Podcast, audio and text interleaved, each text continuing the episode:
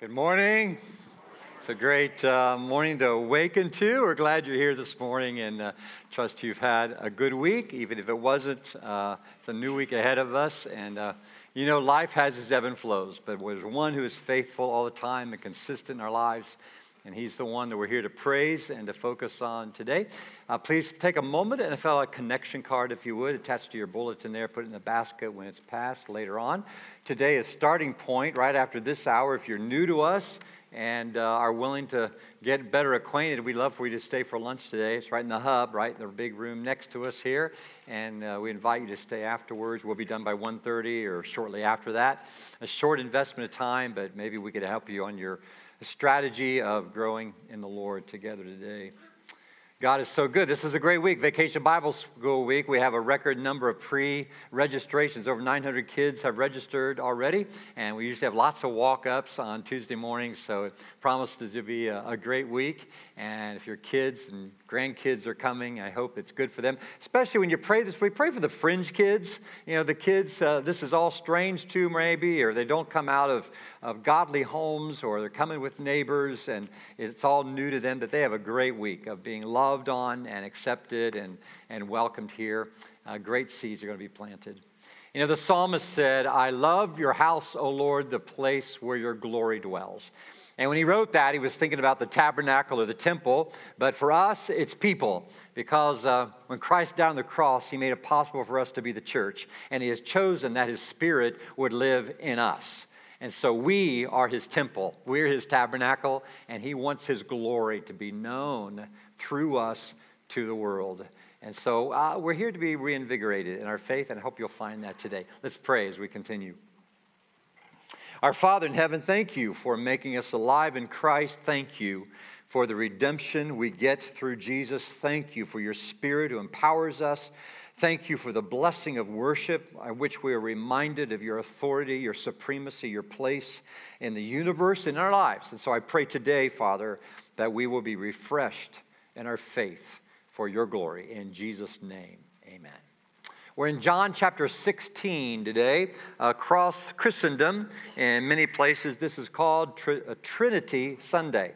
And there is focus given often in the, on the Holy Spirit today. So that's what our text is about. Less than 12 hours before Jesus went to the cross, he met with his closest friends, his disciples. They had supper together. And at that time and after that, before the cross, he did a lot of teaching to prepare them uh, about what was coming. He was about to die for the sins of the world, and they weren't really prepared. And so, in this passage, he has given us and teaching us more about the Holy Spirit in these few verses than he teaches anywhere else in his instruction uh, of his, in his three years of ministry. And this instruction is uh, so important for all of us to understand because, you know, people say, well, what in the world is the Holy Spirit doing? And you know, they say the same thing about preachers. What in the world does that guy do all the time? You know? And some people have, have reduced what we do to hatch, match, and dispatch. We bless babies, do weddings, and do funerals. Well, it's a little more encompassing than that. Uh, one little boy said, Mom, I want to be a preacher. She said, Why? She, he said, Because I want to be paid to yell at people. And I resent that. All right. Here we go, chapter 16, verse 1. All this I have told you so that you will not fall away. They will put you out of the synagogues. In fact, the time is coming when anyone who kills you will think they're offering a service to God. They will do such things because they have not known the Father or me. I have told you this so that when their time comes, you will remember that I warned you about them. I did not tell you this from the beginning because I was with you, but now I'm going to him who sent me. None of you ask me, Where are you going? Rather, you are filled with grief because I have said these things. But very truly I tell you, it is for your good that I am going away. Unless I go away, the advocate will not come to you. But if I go, I will send him to you.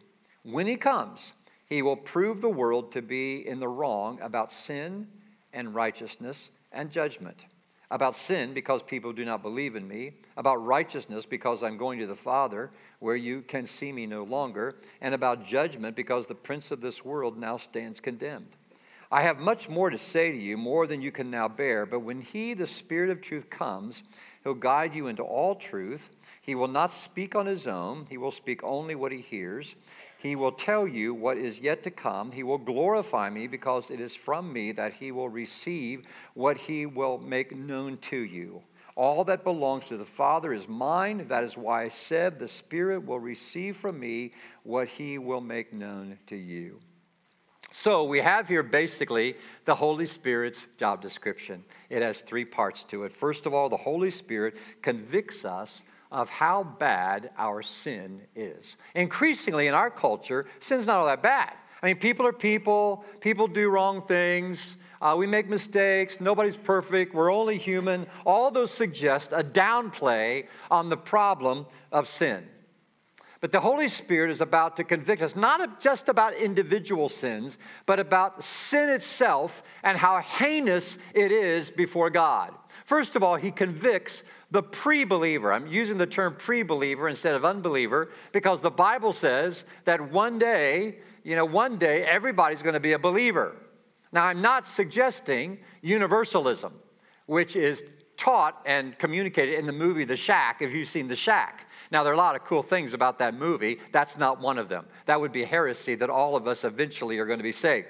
But it does say, the Bible does say in Philippians 2 that one day when Christ comes, every knee will bow and every tongue will confess that Jesus Christ is Lord. For all those who did not confess him as Lord before that occasion, they'll go on to eternal damnation after they have to face the facts of reality of who he is.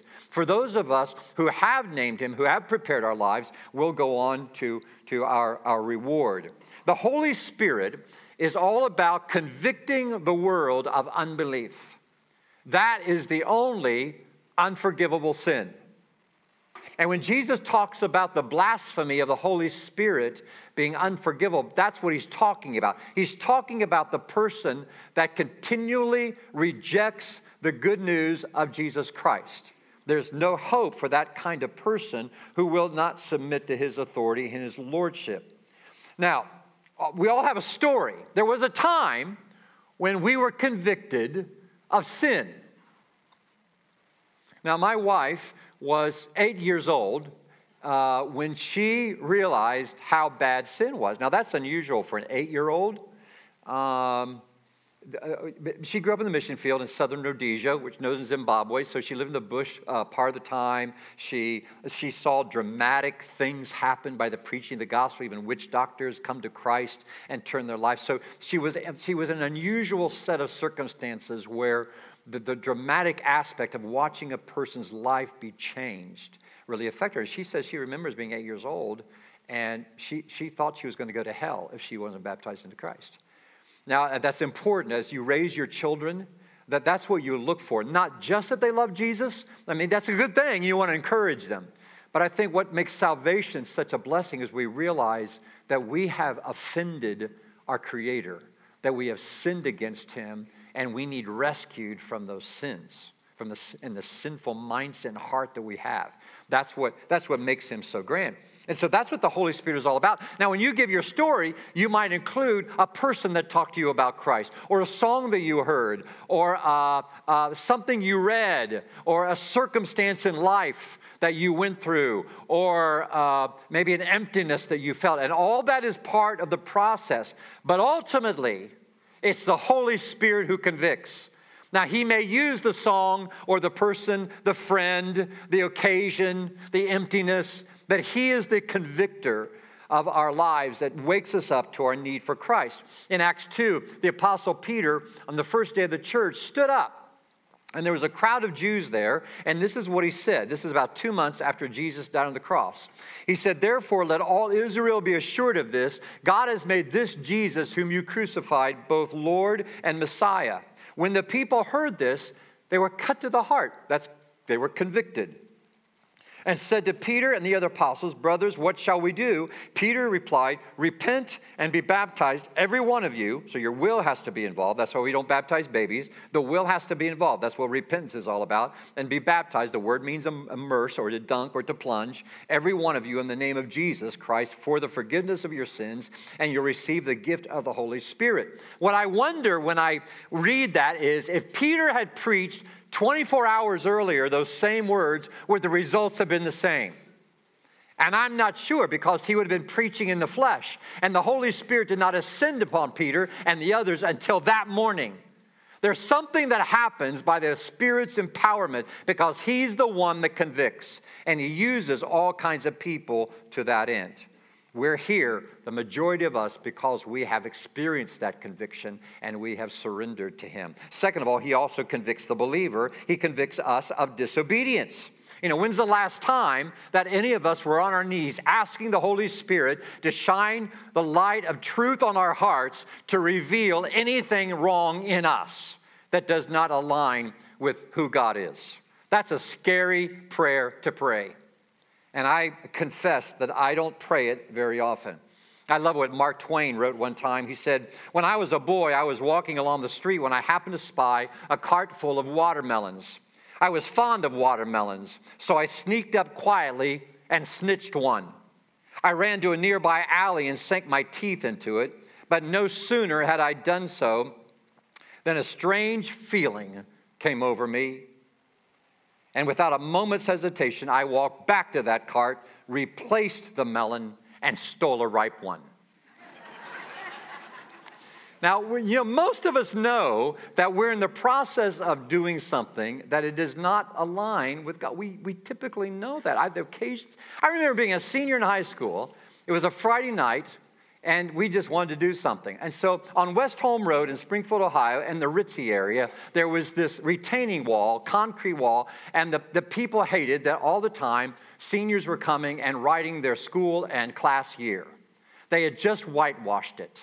So we got the idea we'd put, we'd have the pleasure of marring it for the first time after that clean whitewash. I remember that whole process that I was thinking, shouldn't be doing this, you shouldn't be doing that. And we, I kept doing it. And I tell you, the Holy Spirit showed up in the form of a neighbor with a shotgun. I took off running and I ran, stupid me, I ran the opposite direction from where the car was parked. So I, I, I, was really a mess. You know, years later, you know, my mom was a godly woman, and my, my wife had to tell my mom what I had done you know. And my mom was very unholy spirit like. And she said, Oh, if that's all he did. Well, that's not all I did, you know. But she didn't know have to know about all those things either, you know. My point is, you know, that, that usually in the course of life as we're growing in Christ, we know our hearts, we know our minds. And what happens, you know, we do have a conscience, but you can't trust your conscience until and unless it's reshaped by the Holy Spirit of God. Our parents help us have a conscience, teachers do, coaches, all kinds of people are part of that. But all of that shaping is flawed. It's not until the Holy Spirit comes into our life and He reshapes our consciences and, and, and gives us direction about our life, and we're to be attentive to Him. Now, it says here in the text, I think it, uh, it's, it's, verse nine, 8 or 9 right there, where it says, he, he proves the world wrong, proves the world. Some translations say He convicts. Now, that, that word, that term, is a legal term. It basically means he's our prosecuting attorney. But then, right before that, the Holy Spirit is called our advocate. Now, what is he? Now, our prosecuting attorney, or is he our advocate? Yes, he is. You had occasions in your life where your wife or husband has had to say some hard things. You know, my wife says some things to me sometimes that I need to hear. Do I want to? No. Am I defensive? Yes. But I need to hear them. Small things and big things. I mean, sometimes she'll say, You've got your preacher voice on. She hates the preacher voice. You know, and so I have to, I have to take off that preacher voice and, and straighten out, you know. And, but I need to hear it. And then what does she do? Does she leave me because of it? No. She continues to love me and walk with me. That happens in marriage, doesn't it? When you have to say hard things to the person you most love. But you do it for the improvement of your marriage and your life together, right? You have to do that with an aging parent who won't take care of themselves. And you have to say some hard things about their future care or the transition that needs to take place. You do it to a dear friend because you care about them. And, and so, and so you, you, you say these hard things. If you've ever been involved in helping an alcoholic friend or an addict friend, you say hard things to them and then you walk with them. That's the picture of the Holy Spirit. He alerts us, He wakes us up, He says, He convicts us, and the guilt comes, and then He embraces us and walks with us because He's our paraclete. That's the Greek word, one who walks, walks alongside of. So don't shun Him. Let's welcome the conviction, and let's also welcome His presence as He loves us through it all. Second, He convinces us of how wrong our righteousness is. You see, we're all, we all tend to be self righteous. Now, we use that term about other people. When there's somebody that we think's on their high horse or holier than that, we'll say, oh, she's so self righteous. You know, we're all self righteous. You know what that, you know, righteousness basically means? Basically, it means making ourselves presentable. So when you write your resume, you want to make yourself presentable to the person who's going to interview you, right? You don't put them all the places you worked where you blew it. You don't put certain references down, and you hope they don't find out who you else you know other than the three names you. Put. If you don't have three good names on your resume, you probably shouldn't be in the workforce anyway. Everybody should have three people that say something good about them. You know, it's all the people that they find out the truth about you. You know, we make ourselves presentable on our resume to get hired. When, when, if you're in the hospital, you're really desperate to want to go home, and the doctor says, "Well, let's let's evaluate how you're feeling and see," and you're gonna you lie, you stretch the truth because you want to get out of there. What happened? You relapsed, you were in the hospital a week later because you went home too early. You were trying to make yourself seem better than you really are. We do that with our children. We lecture our kids before we take them somewhere because you're afraid your parenting skills are going to be evaluated by all the other parents there. You behave. I want to look good. You behave, you know. See, that's all about making ourselves look better, appear better than we really are. That's what righteousness is all about. And there's two kinds of people that have difficulty dealing with the righteousness that comes from knowing Christ. First of all, it's difficult for those who feel superior. You know, we all tend to evaluate ourselves as being better than we really are. And we all feel like, well, you know, God really ought to love me. He ought to accept me. I mean, I'm a good person. I'm a good citizen. I, I, I believe that He exists. I know He died on the cross. You know, I'm a good moral person. You know, I, I, I've done some good things for people. Why wouldn't He save me? That person has difficulty in recognizing deeply, deeply a need for Jesus Christ.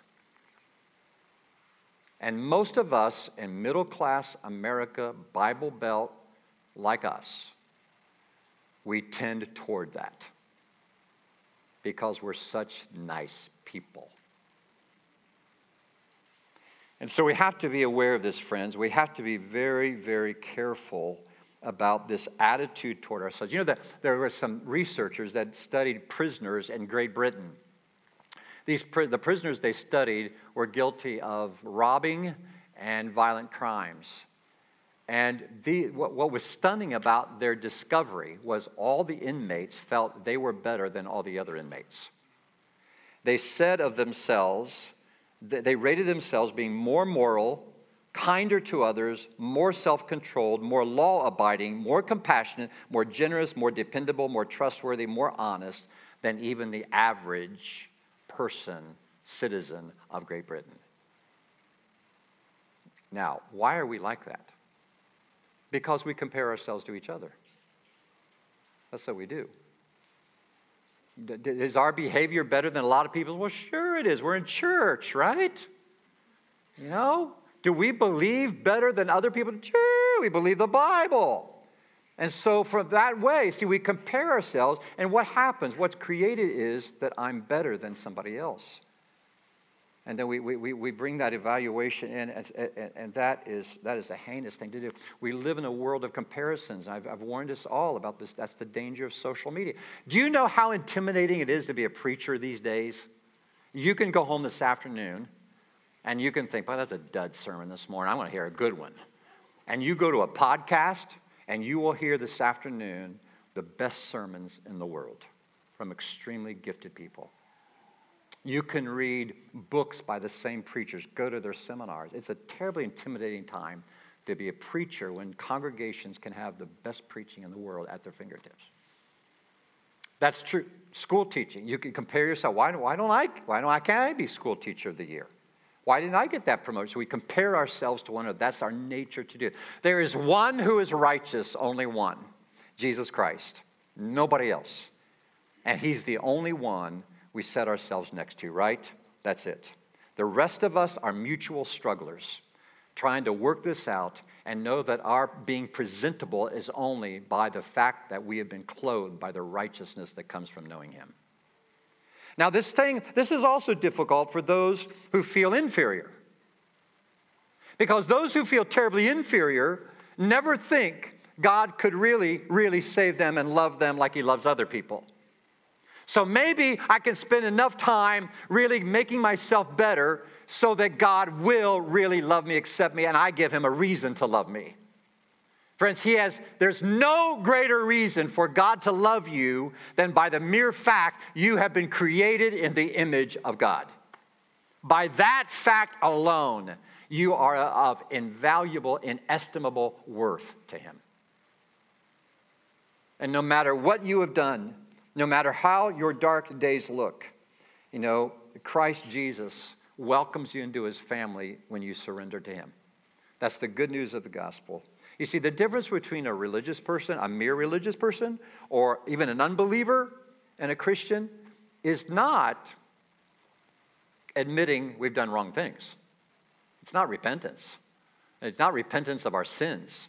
Everybody knows they've done wrong things. That's not what sets us different from, from the world. What, what marks a, the true Christian is that we also repent from our righteousness. We know that no matter who I am, I can never earn my way to heaven. And of course, I am not good enough to go to heaven. I, I, I, I'm not good that obligates God to get me to heaven. And I'm not so far away that I can never be worthy of heaven. It's only Christ Jesus and his blood that it makes the appeal for me and I can stand before a holy God clothed with the blood of Christ in a robe of righteousness. Isn't that good news? That is good news, friends. It helps you rest, it helps you relax and enjoy the journey. Paul said in Romans 1 I'm not ashamed of the gospel because it's the power of God that brings salvation to everyone who believes, first to the Jew, then to the Gentile. For in the gospel, the righteousness of God is revealed, a righteousness that is by faith. So we put all our trust in what Jesus did on the cross. That's how we're made righteous. None of us are worthy. I talk to people all the time, well, I'm just not worthy to be saved. Who is? I'm not. You're not either. But Christ makes us worthy. That is just the good news. And third, the Holy Spirit confronts us with how certain judgment is. Sin, righteousness, judgment. That's what the Holy Spirit is all about. First of all, the judgment of Satan. We talked about him last week. And he is on the move. We, we affirmed that last week. It's very obvious. He's the prince of this world. Verse 11 says, The prince of this world now, now stands condemned. The prince of this world now stands condemned. Well, then what is all this?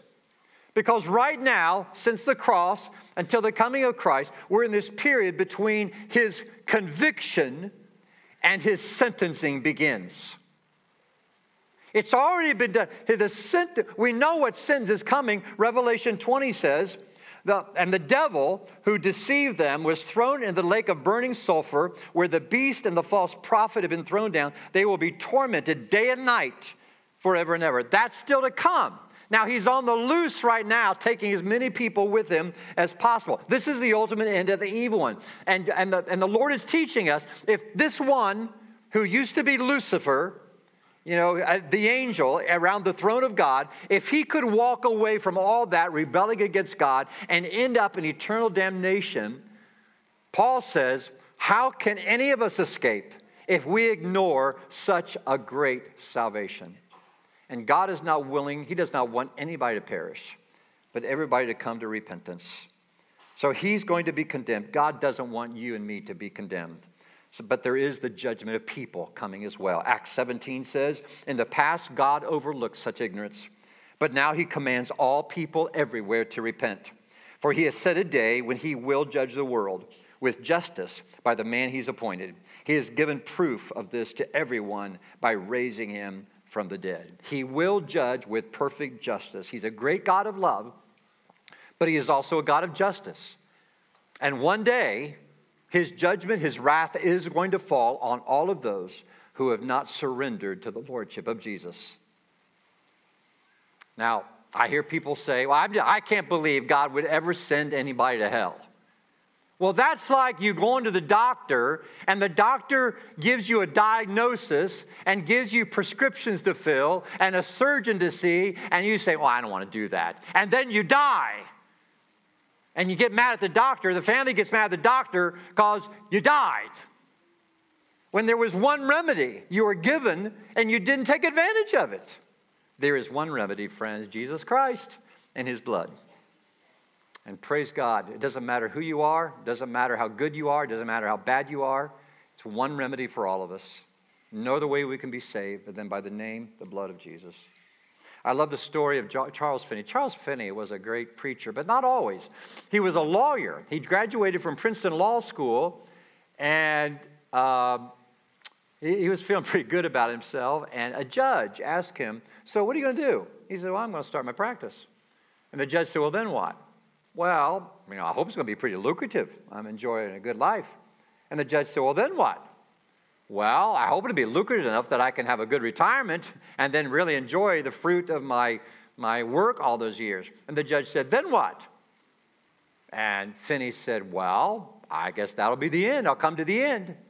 And the judge said, No, that's not the end, because then comes the judgment. And you know that one statement woke up Charles Finney, and he left law practice, and he became a lay preacher and he is largely responsible for the second great awakening, as it's called, a revival in our nation that took place all down the eastern seaboard of our land.